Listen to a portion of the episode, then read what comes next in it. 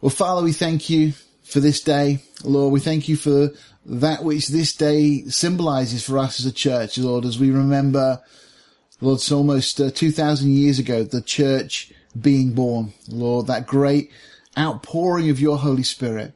Lord, you said that you would fill your saints, your church, your people with power from on high. And Lord, we've seen the world transformed through that power, through the indwelling of your Holy Spirit as we've been able to be witnesses for you. Uh, Father, we just pray now as we look at these things this morning that you would stir our hearts, that we would be edified together, encouraged in your word, but also, Lord, challenged. Lord, move us forward, we pray, in our walk with you this morning. Lord, help us not to have any hardness in our hearts. Lord, just soften us. Give us ears to hear, we pray. We ask it in Jesus' name. Amen. Okay, so as we've already mentioned, today is Pentecost the study this morning, and we're going to springboard from the book of James, and you'll you'll see why in a moment. Uh, James obviously is the book that we're studying verse by verse, chapter by chapter in a moment. But the the study this morning really is the birth, the mandate, and the hope of the church, all of which I believe are found in the feast or festival of Pentecost, and that's what we're going to be looking at as we go through these things this morning. Now, just want to remind you as we get into the study of the things that we were talking about last week, uh, looking in James chapter 3. James in verse 11 asked that question, does a fountain send forth at the same place sweet water and bitter? Now, really the challenge is to us as Christians, what are our lives producing? Now, fantastic verse that James shared with us this morning. We should be producing fruit if we're connected to the root, if we're connected to Jesus, who is the vine, naturally there should be fruit that should be overflowing in our lives. But the really, the question that James puts to us is, is that the case? Are we really truly connected? Is that flow of influence from the world producing worldly fruit, or is it from the Holy Spirit producing godly fruit? That's the challenge. And of course, James carries on and says, can the uh, fig tree, my brethren, bear olive berries. And just to remind you again, James grew up with that family with Jesus. He knew exactly what it was like to be a brother. And he speaks to us as his brethren now, as part of his family, recognizing we're all part of this together. You know what it's like in a family. Something that one person does affects everybody. You know, you can't get away from that. Well, that's the way the church is. And Paul makes that point on a number of occasions that we are part of one body. And so these things aren't just isolated. What we do, the things that we allow into our lives don't just impact ourselves, they impact the body. And this is exactly what we read in scripture. So James says, can the fig tree, my brethren, bear olive berries? And of course we know it can't. He says, or either vine figs. We know that you don't get figs from, from, from vines. You only get grapes. He says, so no fountain both yield salt water and fresh. Of course, it's an impossibility. And he's saying that's how it should be. We need to decide. It's very much the uh, top of Mount Carmel conversation that Elijah has with the people. Choose you this day um, whom you will serve. If God is God, then serve him. Uh, if Baal is, is God, then we'll serve him. And of course, the people, after seeing Elijah bring down, uh, pray and God bring down that fire from heaven and the, the offerings consumed, the people acknowledge, say, no, we will serve God. And that's the challenge that James is really putting to us. You know, what is your life going to produce as a Christian? And then James concludes, and we looked at this at the tail end of the study last week, who is a wise man and endued with knowledge. Now that's where we should all be as believers. It's not talking about an intellectual wisdom. Uh, it's talking about spiritual. He says, who's a wise man endued with knowledge among you? Let him show out of a good conversation. Speaking of lifestyle. Let us show out of a good lifestyle, the way that we live our lives, his works. That's the fruit that we're producing. Again, to go back to the verse that James read for us a little, a little while ago. You know, that if we are connected to the vine, the fruit, the works that we're producing will be good things. And again, notice that with meekness of wisdom. We're not trying to get one over on other people, not trying to prove a point, not trying to uh, impress other people around us because of our knowledge or ability or whatever else. That's the world's way. That's not God's way. Uh, and it says, it says uh, but if you have bitter envying and strife in your hearts, glory not and lie not against the truth. In other words, you know what? If you're still struggling with these things, don't pretend everything's okay. Don't just say, you know, oh no, I'm doing fine, thank you. No, be honest enough to say, you know, actually, there is bitterness. There is this envying. I'm still looking to things of the world. I still want those things in my life. Okay. It's not uncommon for believers to struggle with those kind of things. In fact, you've only got to read Romans chapter seven to find even the apostle Paul had those challenges. Now there is a solution and we're going to come to that in a second. We'll talk more of what we uh, were sharing last week.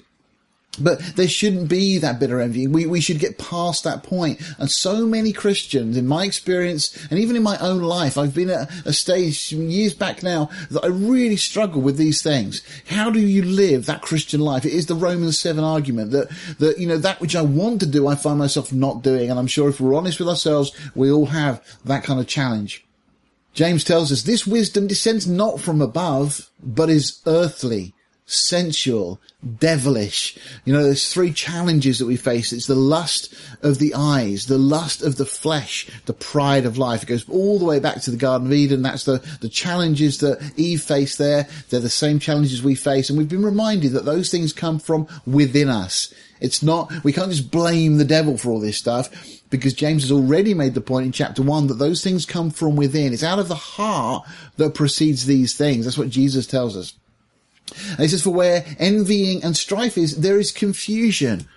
Well, how many Christians, maybe even some of us this morning, are in a place where there really is, if we're honest, confusion in our life. You know, on one hand that we're, we're wanting to really walk with God. On the other hand, we find that, you know, we're not living as we should. Maybe we've got a, a temper that keeps flaring up. Maybe that there's some bitterness because of things that have happened in the past. Maybe we envy other people. Maybe we're always wanting something we don't have. Maybe we're not content with where we are. Maybe it's the lust of the flesh. Maybe there's things that we're seeing and looking at that we shouldn't be looking at. Things that we know are warring against the soul, as Paul tells us. Uh, as Job says, those kind of things will root out all your increase. It's a fire that burns to destruction. Now, we know in our heads, but is it really real in our hearts? And is it, are we having victory in these areas? And sometimes there is genuinely confusion and every evil work. And the problem is, it's not just a problem in terms of confu- confu- being confusing for us. It actually plays out in our lives and affects our conversation, our attitude, the way we are with other people as well. And then the chapter concludes, we looked at last time, but the wisdom that is from above is first pure. Now, isn't that what we want? It's just, it's just immediately the contrast from the last verse to this verse. But the wisdom that's from above is first pure and then peaceable, gentle, easy to be entreated, full of mercy and good fruits, without partiality, without hypocrisy. And the fruit of righteousness is sown in peace of them that make peace. I don't know about you, my soul cries out for that. That's what I want in my life. That's what I want to be the overriding uh, banner for my life. These things, the wisdom that's from above. I want that to be the influence that directs the way I live. The, my, the paths that I tread need to all be in line with the things of God. Now, again, we've looked at this kind of simple diagram, this chart. Hopefully it's helpful to start to visualize in a sense what's going on in, in, our souls, in who we are. We've got the, the flow from the world. Things that go into our brain come through our eyes, they go through our ears, even through our senses sometimes, you know, and those things influence us, those worldly lusts and passions and desires and so on. Now, again, to, to put in context, some of those things are not necessarily wrong, but they have to be within a framework. God gives us very strict boundaries for the things of the flesh because otherwise they can get out of control. And so we've got the influence from the world coming one way, and then we've got the influence from, from God and from His Spirit coming the other way into our lives. And this, all of this, by the way, you can't separate it up. This is us. This is who we are. And we are body, soul, and spirit. We've been made in the image and the likeness of God, those three component parts. Every one of those is so important. Uh, of course, from a spiritual point of view, you look at the Trinity, you look at God the Father, very much analogous to the soul. You've got God the Son who took on physical form but of course, in the physical, in the physical sense, Jesus was uh, willing to submit and to be obedient to the will of his Father. That's what we have to do, in a sense, with our body. And then, of course, the Holy Spirit, that, that part of us. So when the Word of God speaks of us being made in the image and likeness of God, it's a true statement, and we really have been. Now, building on that, I want to go on this morning to look at this subject as it is today, the day of Pentecost, the day the church remembers the, the birth of the church but also just to talk about the mandate. Now, this really is building on what James has said. How should we be as a church, as individuals within the body of Christ, but also talk about the hope that we have within the church. And so we're going to try and just explore these things this morning. Now, I want to read to you something in a moment by Pastor Jon Courson. I know some of you are familiar with Jon Courson. Uh, Jon was the, uh, or is still is the pastor of Calvary Chapel Applegate in America. Uh, was very much part of the early Calvary Chapel movement, with along with Chuck Smith and, and many others. Uh, a great pastor, great teacher, uh, and there was something in one of uh, his devotionals just a couple of days ago that I read that just to me was, was so helpful that I thought I've got to share this. So, and, and the verse that he quotes at the beginning of that. Um, um, um, devotional comments that he uh, gives is this from Romans 8. Therefore, brethren, we are debtors not to the flesh to live after the flesh. For if you live after the flesh, you shall die. But if through the Spirit you do mortify the deeds of the body, you shall live. Okay, right in line with the things we've been saying. And these are the comments. I just put it up on the screen so you can see as, as I read this to you. Uh, and, and these are Jon's, Jon Courson's comments. I must mortify the deeds of the body. Some people say, I've got to crucify my flesh. But that's impossible to crucify yourself. If you lay down on a cross and pound a nail through your wrist, even if you somehow endure the pain, you've only half crucified because you can't pound in the other nail. How do you mortify the deeds of the flesh? There's only one way, through the Spirit. The Philistines had captured the Ark of the Covenant and had placed it in the temple of their fish god, Dagon. The next morning, the Philistine priests got up to find Dagon had fallen down before the ark. This is in 1 Samuel chapter 5 verse 3. So they stood Dagon up and they went their way. The next morning they came in again and there was Dagon face down on the floor with his head and hands cut off. Now at this point you would think the priest would have said, something's fishy here, this isn't working. But instead they chose to side with Dagon. They stood him up, patched him together, and said, the ark's gotta go. Precious people, the way to gain victory over whatever it is you are struggling with is not to try to topple Dagon, but to bring in the ark, for the ark represents the presence of God. Whatever your Dagon might be, here's the key. Bring in the Spirit of the Lord. What does that mean? Just love the Lord. Get up tomorrow morning and before your feet hit the ground, drop to your knees and give your life to Him. When He whispers in your heart during your coffee break, put a, pull away and talk with me, do it. When you're deciding which dial to press on your radio during lunch, just do what the Spirit tells you to do. Allow the Spirit of God to fill your heart and you know what will happen? You'll lose interest in the stuff which dominated and controlled you. Not because you worked on Dagon, but because you brought in the ark. That's why Romans 8 is so thrilling. Too many believers are trying to fight evil habits and tendencies on their own, and it's exhausting. If you walk into a dark room, you don't scream, karate chop, give teachings about, or rebuke the darkness. You turn on the light. I thought that was so, so instructive, so helpful. Uh, this will be up online later, and I'll put it in the email we send out because I think it's such a, a great uh, simple way of looking at this. You know, don't try and topple Dagon in your life. These challenges and problems we face, bring in the ark, bring in the presence of God. Let that flow of direction be from the Lord. Okay, so how does all this tie in with Pentecost? Well, in Luke 24, 49, Jesus made this statement. He said, And behold, I send the promise of my Father upon you. But tarry you in the city of Jerusalem until you be endued with power from on high. Jesus promised that as believers, we could have a supernatural power in our lives. Again, this empowering was to come after they'd received the Holy Spirit. All right. We all need this empowering. We all need that outpouring of the Holy Spirit. Literally, it's that uh, baptism in the Holy Spirit that Jesus was referring to here. In Acts chapter 1 verse 8, we read this, but you shall receive power after that the Holy Ghost is come upon you So notice after. So the Holy Spirit is going to come upon them, but then they're going to receive this power. And we're told that you should be witnesses unto me, both in Jerusalem and in all Judea and in Samaria and unto the uttermost part of the earth. A natural byproduct of the indwelling power of the Holy Spirit in our life is that we become witnesses. It's not something we try to do, but it's exactly, and what a great move and work of the Holy Spirit this morning in, in, in just getting James to share that verse with us because it's so applicable to this study. That if we are connected to the vine, we will produce that fruit. Okay. You know, and it's such a clear thing here that if we are connected to the Lord, we will be witnesses and that will bear out in our lives and we will witness to the Lord just simply because the Holy Spirit is working in our lives. so we get to the day of Pentecost. And it says, when the day of Pentecost was fully come. That's a really interesting expression. You may easily skip over that if you just read the text.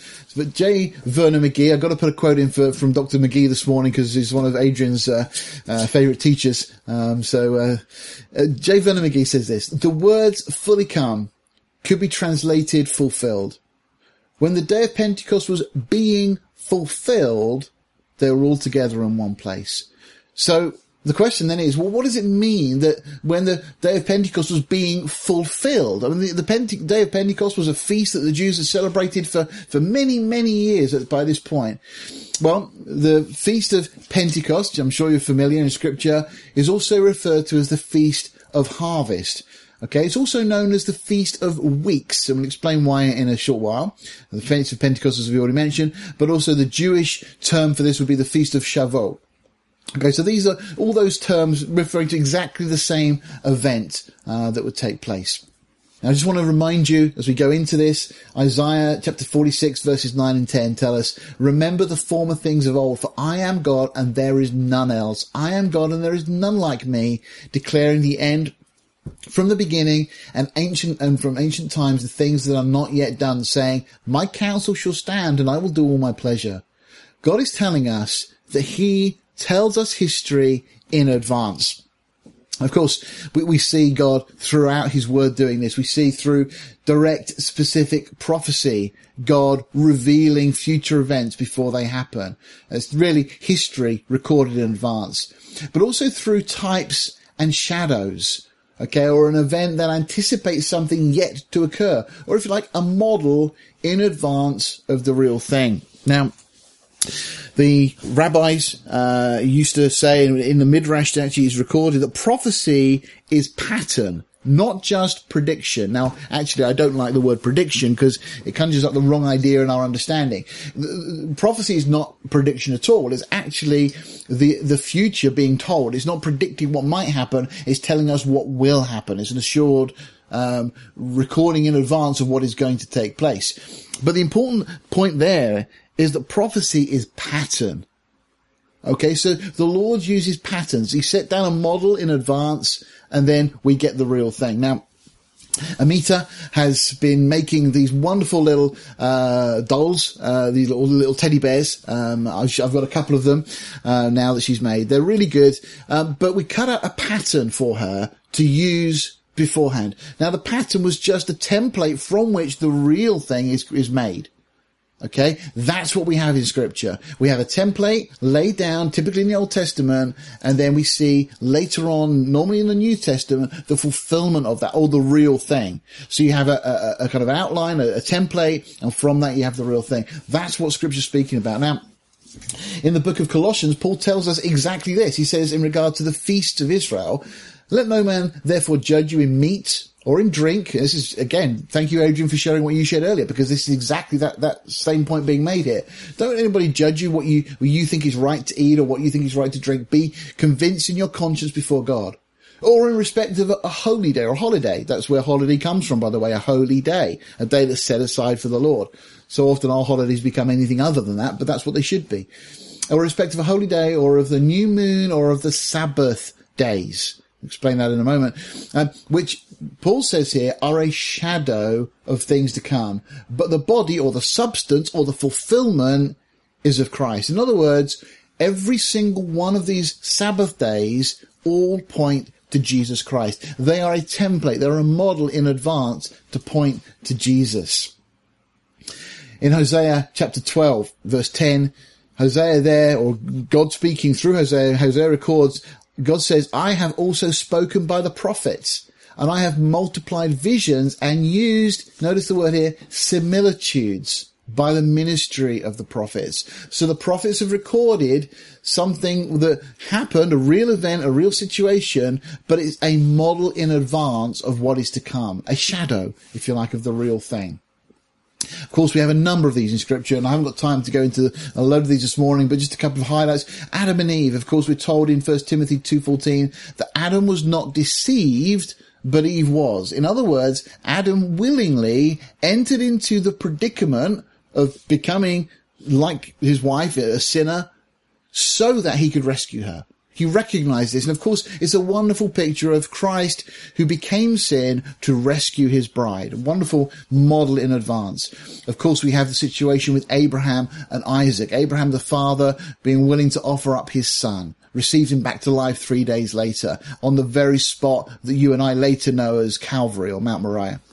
So many, many models there. And of course, then uh, after this time, the son Isaac is is united with his bride. Lovely pictures, models are written down way, way before the real events took place.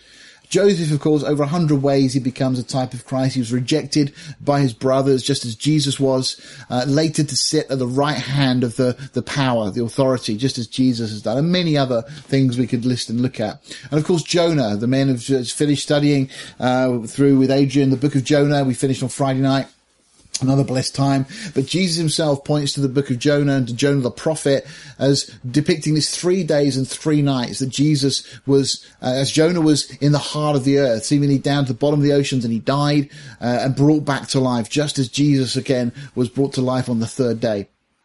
And then, of course, we have the seven feasts of Israel. That's what we're really interested in uh, this morning, the rest of our time together. So, Leviticus 23 is one of the key chapters um, that details the seven feasts. There's actually a number of portions of scripture in the Old Testament, but Leviticus 23, one of the, the key ones to go to. So, regard to the Feast of Harvest or Pentecost, which we're interested in this morning, um, it says, you shall count unto you from morrow after the Sabbath. Now, that was the Sabbath or the Saturday because that's the, the, Jewish Sabbath, that follows Passover. Now, the Passover, if you remember, would always be on the 14th of the month.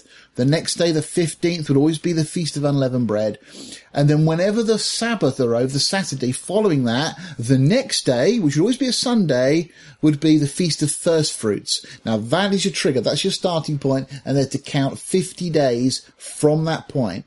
And what we're told here uh, is that uh, uh, from the Sabbath, from the day that you brought the sheaf of the wave offering, that's Feast of First Fruits, seven Sabbaths. In other words, count seven weeks. So seven lots of seven or 49 shall be complete. And then we're told even unto the morrow after the seventh Sabbath. So we got seven weeks, that's 49 days, and then the next day, and it says you shall number 50 days. So that's our 50th day. You shall offer a new meat offering unto the Lord. So the, the 50 is where we get the Pentecost from, from that, the, the, the reference to five, as you know, penti, a pentagram, five-sided shape and so on.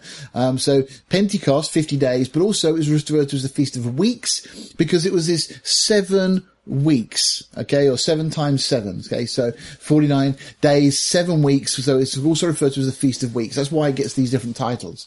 Uh, and notice the first thing we're told here, you should offer a new uh, meat, um, meat offering unto the Lord. Okay. Now, it's interesting, just looking at this detail we're given, because the first thing specifically we're told that they're to do on this festival, on this feast day, is to offer a new meat offering unto the Lord. So the the word in the, the Hebrew is this uh, mincha, uh, as an offering that was to, to be brought to the Lord. Uh, it's translated meat in the King James, uh, but it was a, a, sacrificial offering, and it was usually bloodless and voluntary. So I'm sure you're familiar that the word meat in the King James can also just mean food or some substance. So it could be a, a grain offering or a meal offering or something of that that description, not necessarily a living creature that's then sacrificed. And typically in this festival, in this feast, it was uh, a bloodless an offering that was brought that was brought voluntarily to the tabernacle. So this feast straight away speaks of something new that was to be voluntarily presented to the Lord. Now think straight away what we read in the book of Acts, that when the day of Pentecost was being fulfilled, we're seeing the fulfillment. So everything that's written in Leviticus 23 here was simply a model pointing through to something greater. It was a shadow of something real. Now the real, the reality, of course, we're seeing here is the church. Of course, the church was something new. It was something uh, hidden. It was that mystery again, that, that something that had been concealed that was now being revealed. It was something new. And it was the church, of course, those who become part of the church, who, who put their faith and trust in Jesus, do so voluntarily.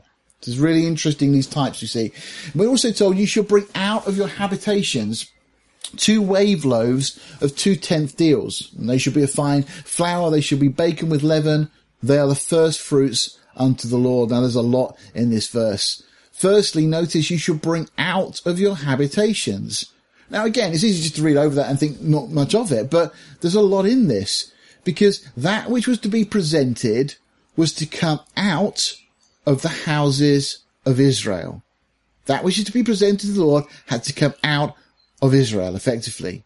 And where did the church come? It came from out of the houses of Israel. The early church was Jewish. It came from outside, from, from that which was Jewish, which was effectively in their houses. It came out from the Jewish homes. It was the early Jewish believers that started the church.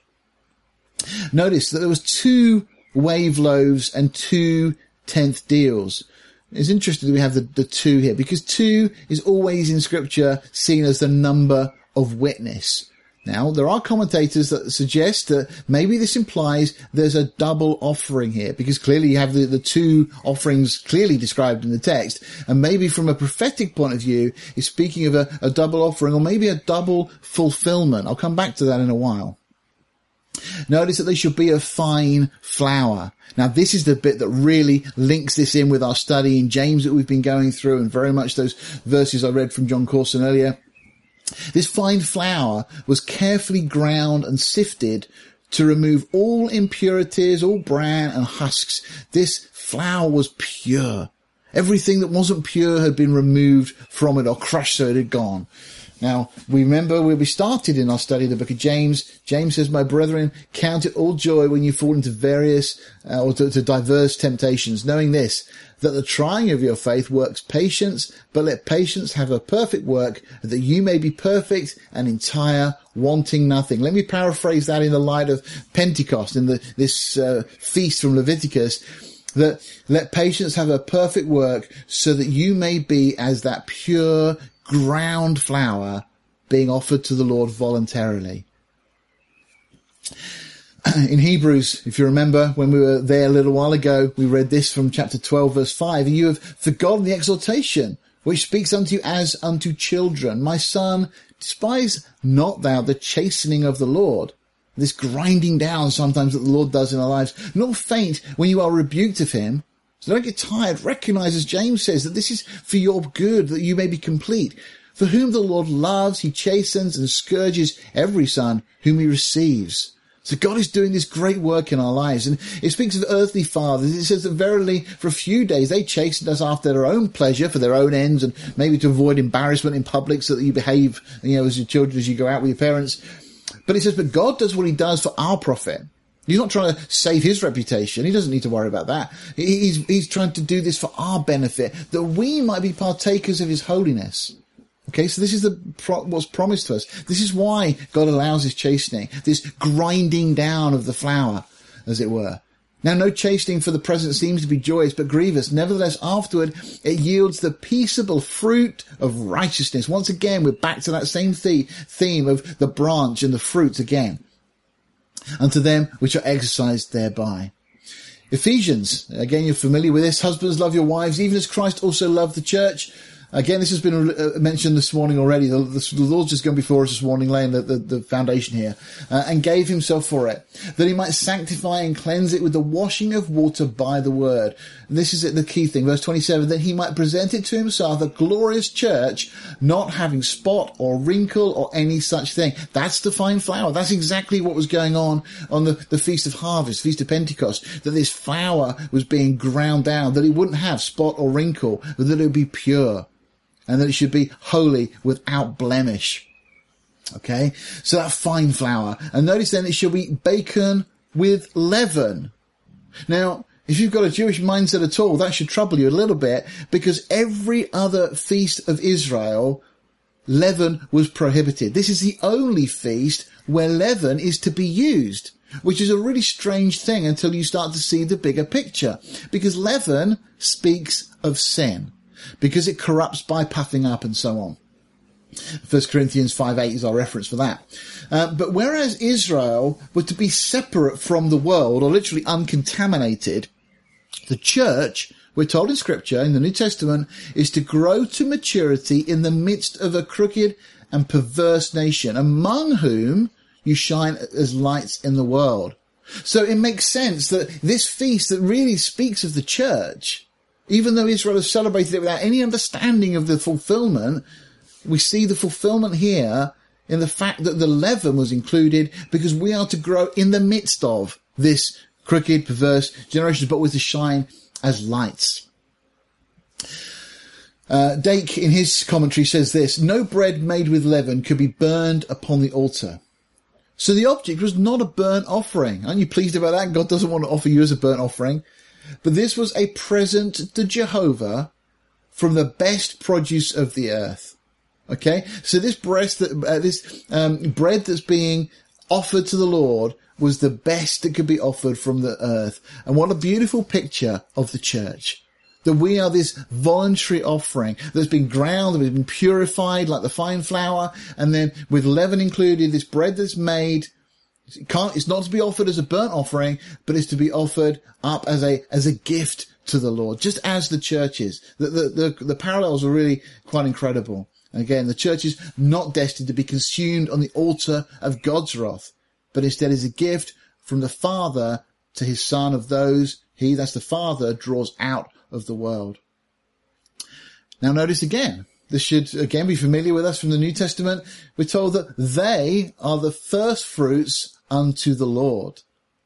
What a lovely picture this is painting for us. Of course, in James uh, 1.18, we've seen this already. Of his own will begat he us with the word of truth that we should be a kind of first fruits of his creatures. I praise God that we're going through James and these things fit so perfectly together. We've seen this already. We've been reminded that we're the first fruits. We're seeing now in this feast of harvest how that there was the offering of the first fruits to the Lord. Back into Leviticus and you shall proclaim on the self same day that it may be a holy convocation. Let me just explain that as a typical uh, King James term that's used.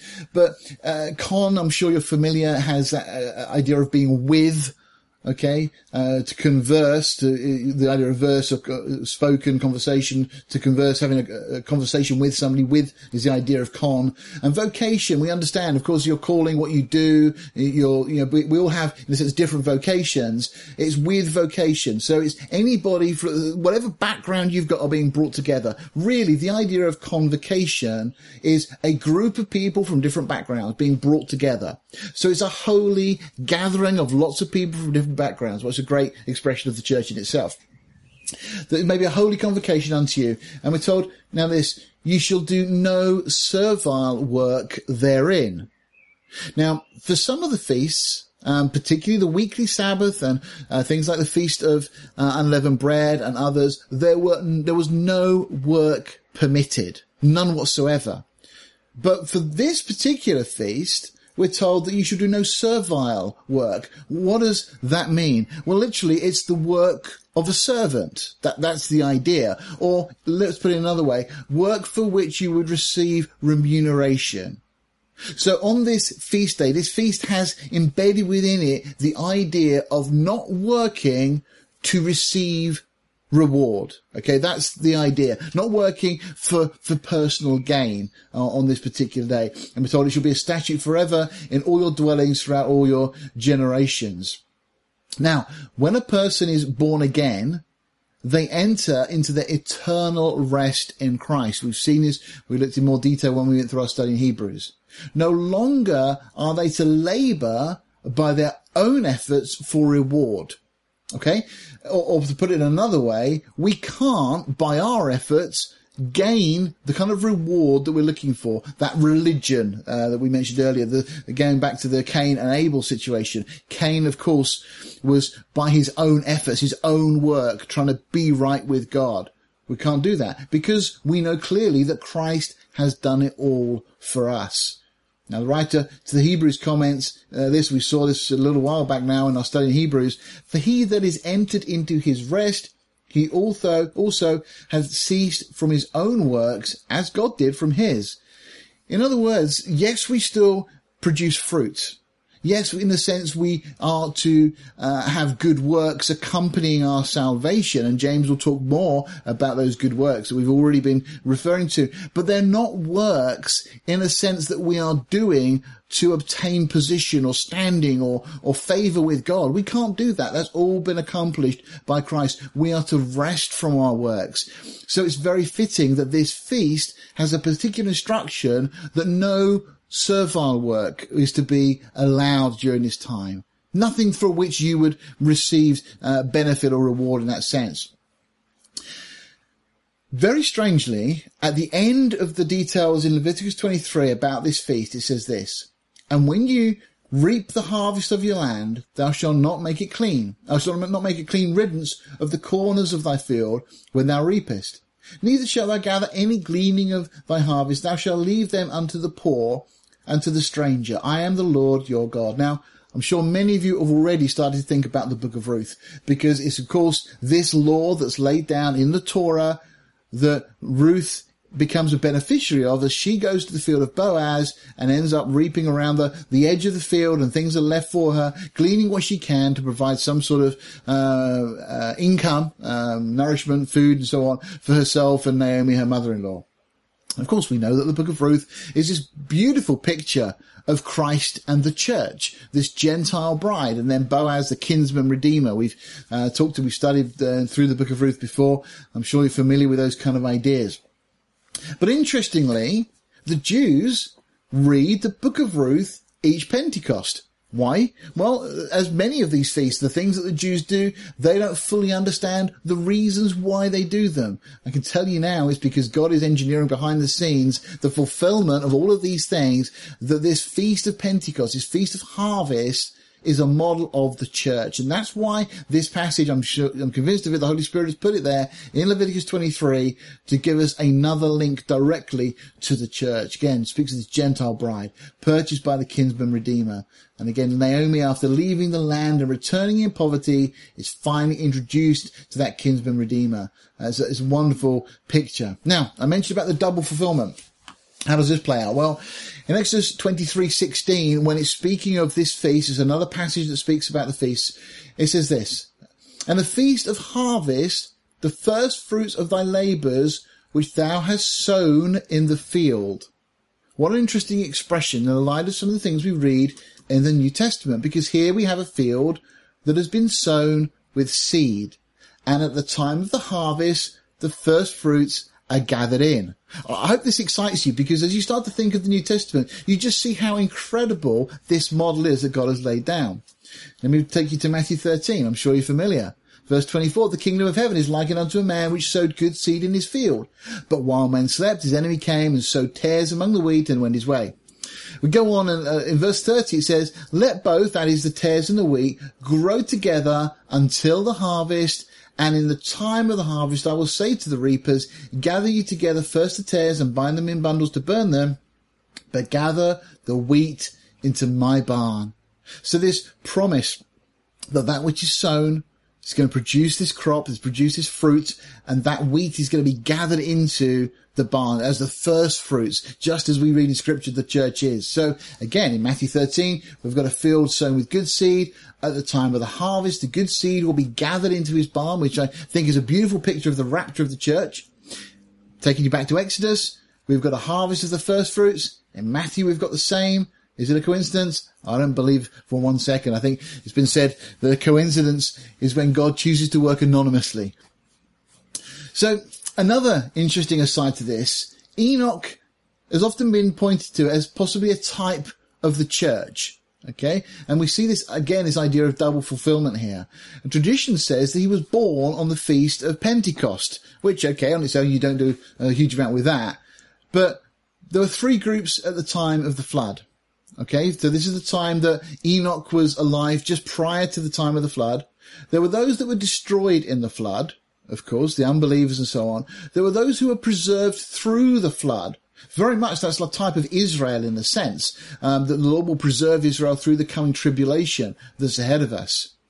And then there was those who were removed prior to the flood. Of course, in this case, Enoch. So we have that model already laid down in scripture, another one of these models. Now, tradition holds that Enoch was raptured or literally caught up to heaven on his birthday. So what some commentators and scholars have just mused over, and we're not trying to set dates or anything here, but it's simply just to say the church we know was born at Pentecost. We know how consistent God is with these types and with these models. Is there the implication here that the church could also be translated on its birthday, on Pentecost? Now, you might start to say, oh, well, we, we don't know the day or the hour. Well, that's partially true. Let me just read to you from 1 Thessalonians 5 verse 3 and 4.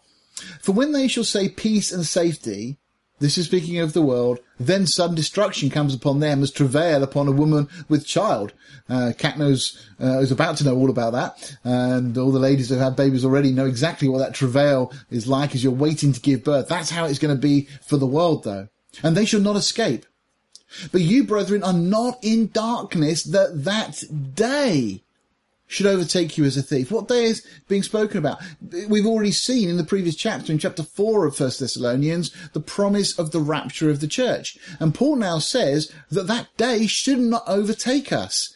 In other words, we should be looking for, we should be waiting for, be anticipating the rapture of the church, that day when we're taken out of this world. In the, the Greek, it's the definitive article. It's not just talking about any old day, it's talking about a specific day. By the way, the wise virgins knew the day, okay, but they didn't know the hour. Noah also knew the day. He didn't know the hour. It's interesting. If you do a little study in those scriptures, I encourage you to do so. There is strong implication that we should know the day, but we won't know the hour. All right. Now, I'm not saying this morning that today as Pentecost is going to be the day that the church is raptured. For a start, it will probably be according to the Jewish calendar and not to, to our Gregorian calendar. But that's not the point.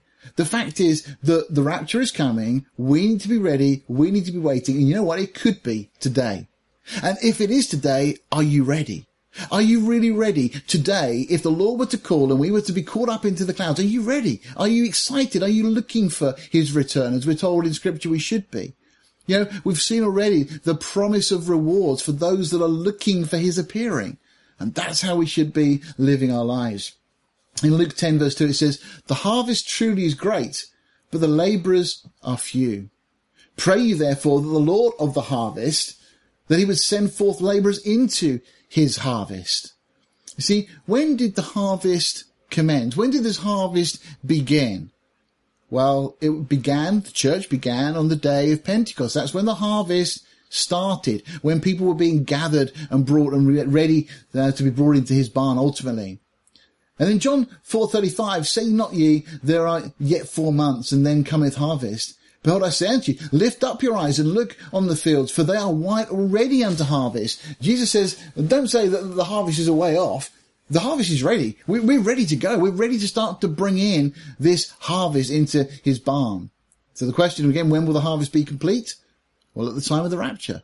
You could argue that the church will be the, the, the first fruits of all those that will be brought in. That will be the first fruits, just as the Feast of Harvest, the Feast of Pentecost speaks of, that will be brought in to his barn. Again, just take you back to that verse. When the day of Pentecost was fully come, they were all with one accord in one place.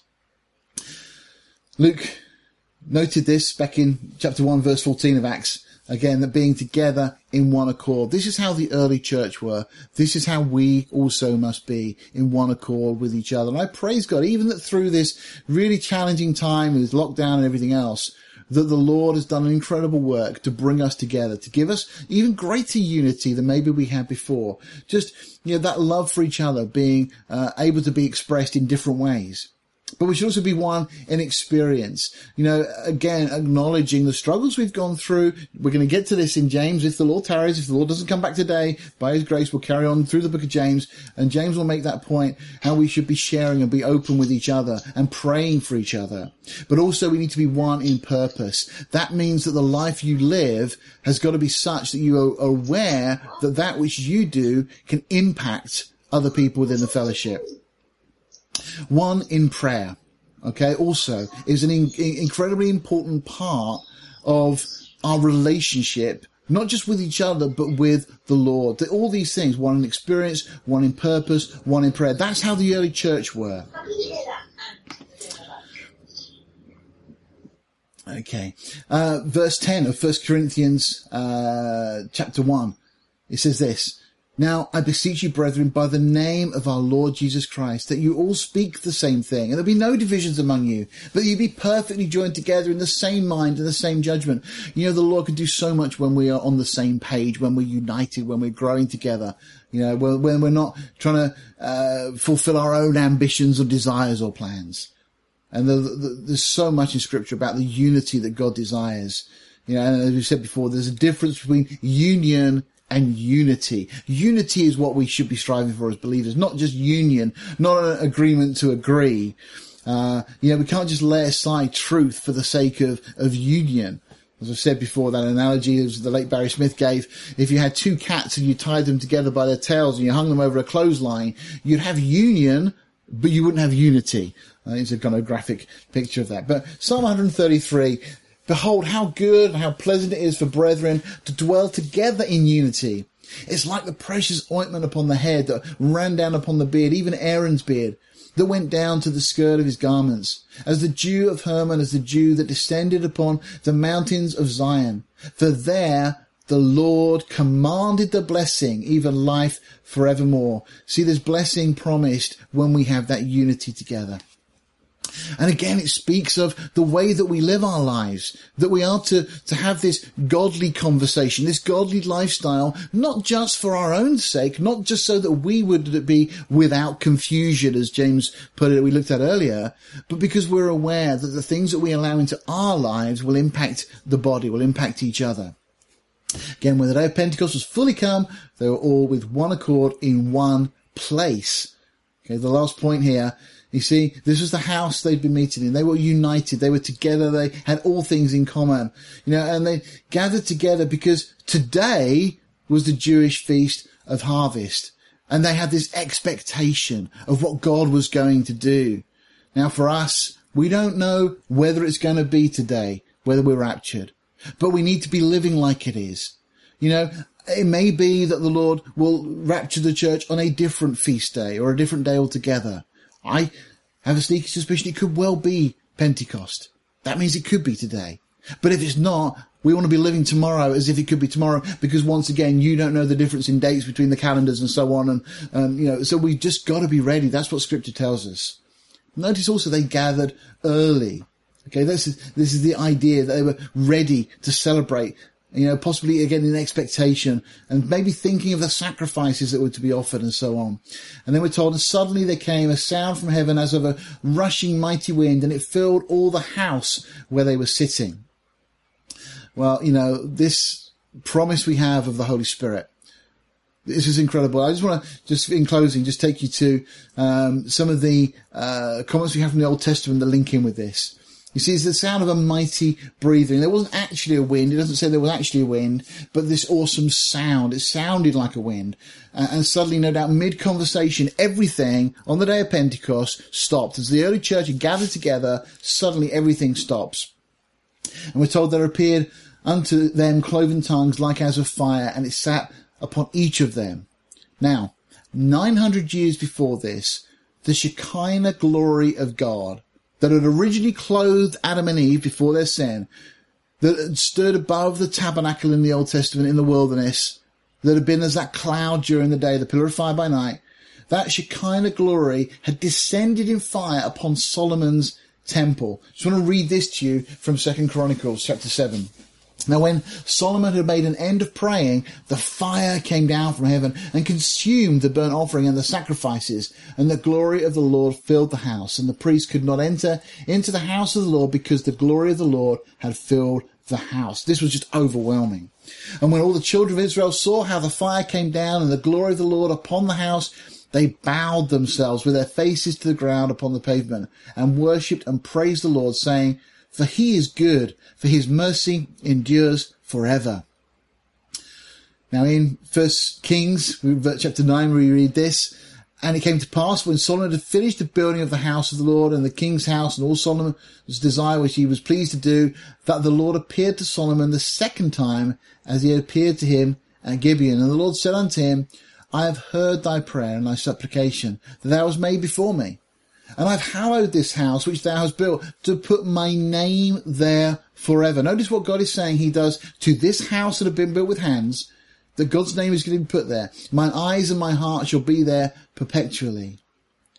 And he says, and if thou wilt walk before me as David thy father walks, in integrity of heart, and in uprightness, to do according to all that I have commanded thee, and will keep my statutes and my judgments, then I will establish the throne of thy kingdom upon Israel forever, as I promised to David thy father, saying, There shall not fail the amend uh, upon the throne of Israel. But if you shall at all turn from following me, ye or your children, and will not keep my commandments and my statutes which I have set before you, but go and serve other gods and worship them, then I will cut off Israel out of the land which I have given them, and this house which I have hallowed for my name I will cast out of my sight, and Israel shall be a proverb and a byword among all people. Well, we know that history's been fulfilled in that regard. And at this house which is high, every one that passes by it shall be astonished and shall hiss, and they shall say, Why has the Lord done thus unto this land and to this house? And they shall answer, Because they forsook the Lord their God, who brought forth their fathers out of the land of Egypt, and have taken hold upon the gods and have worshipped them and served them. Therefore hath the Lord brought upon them all this evil.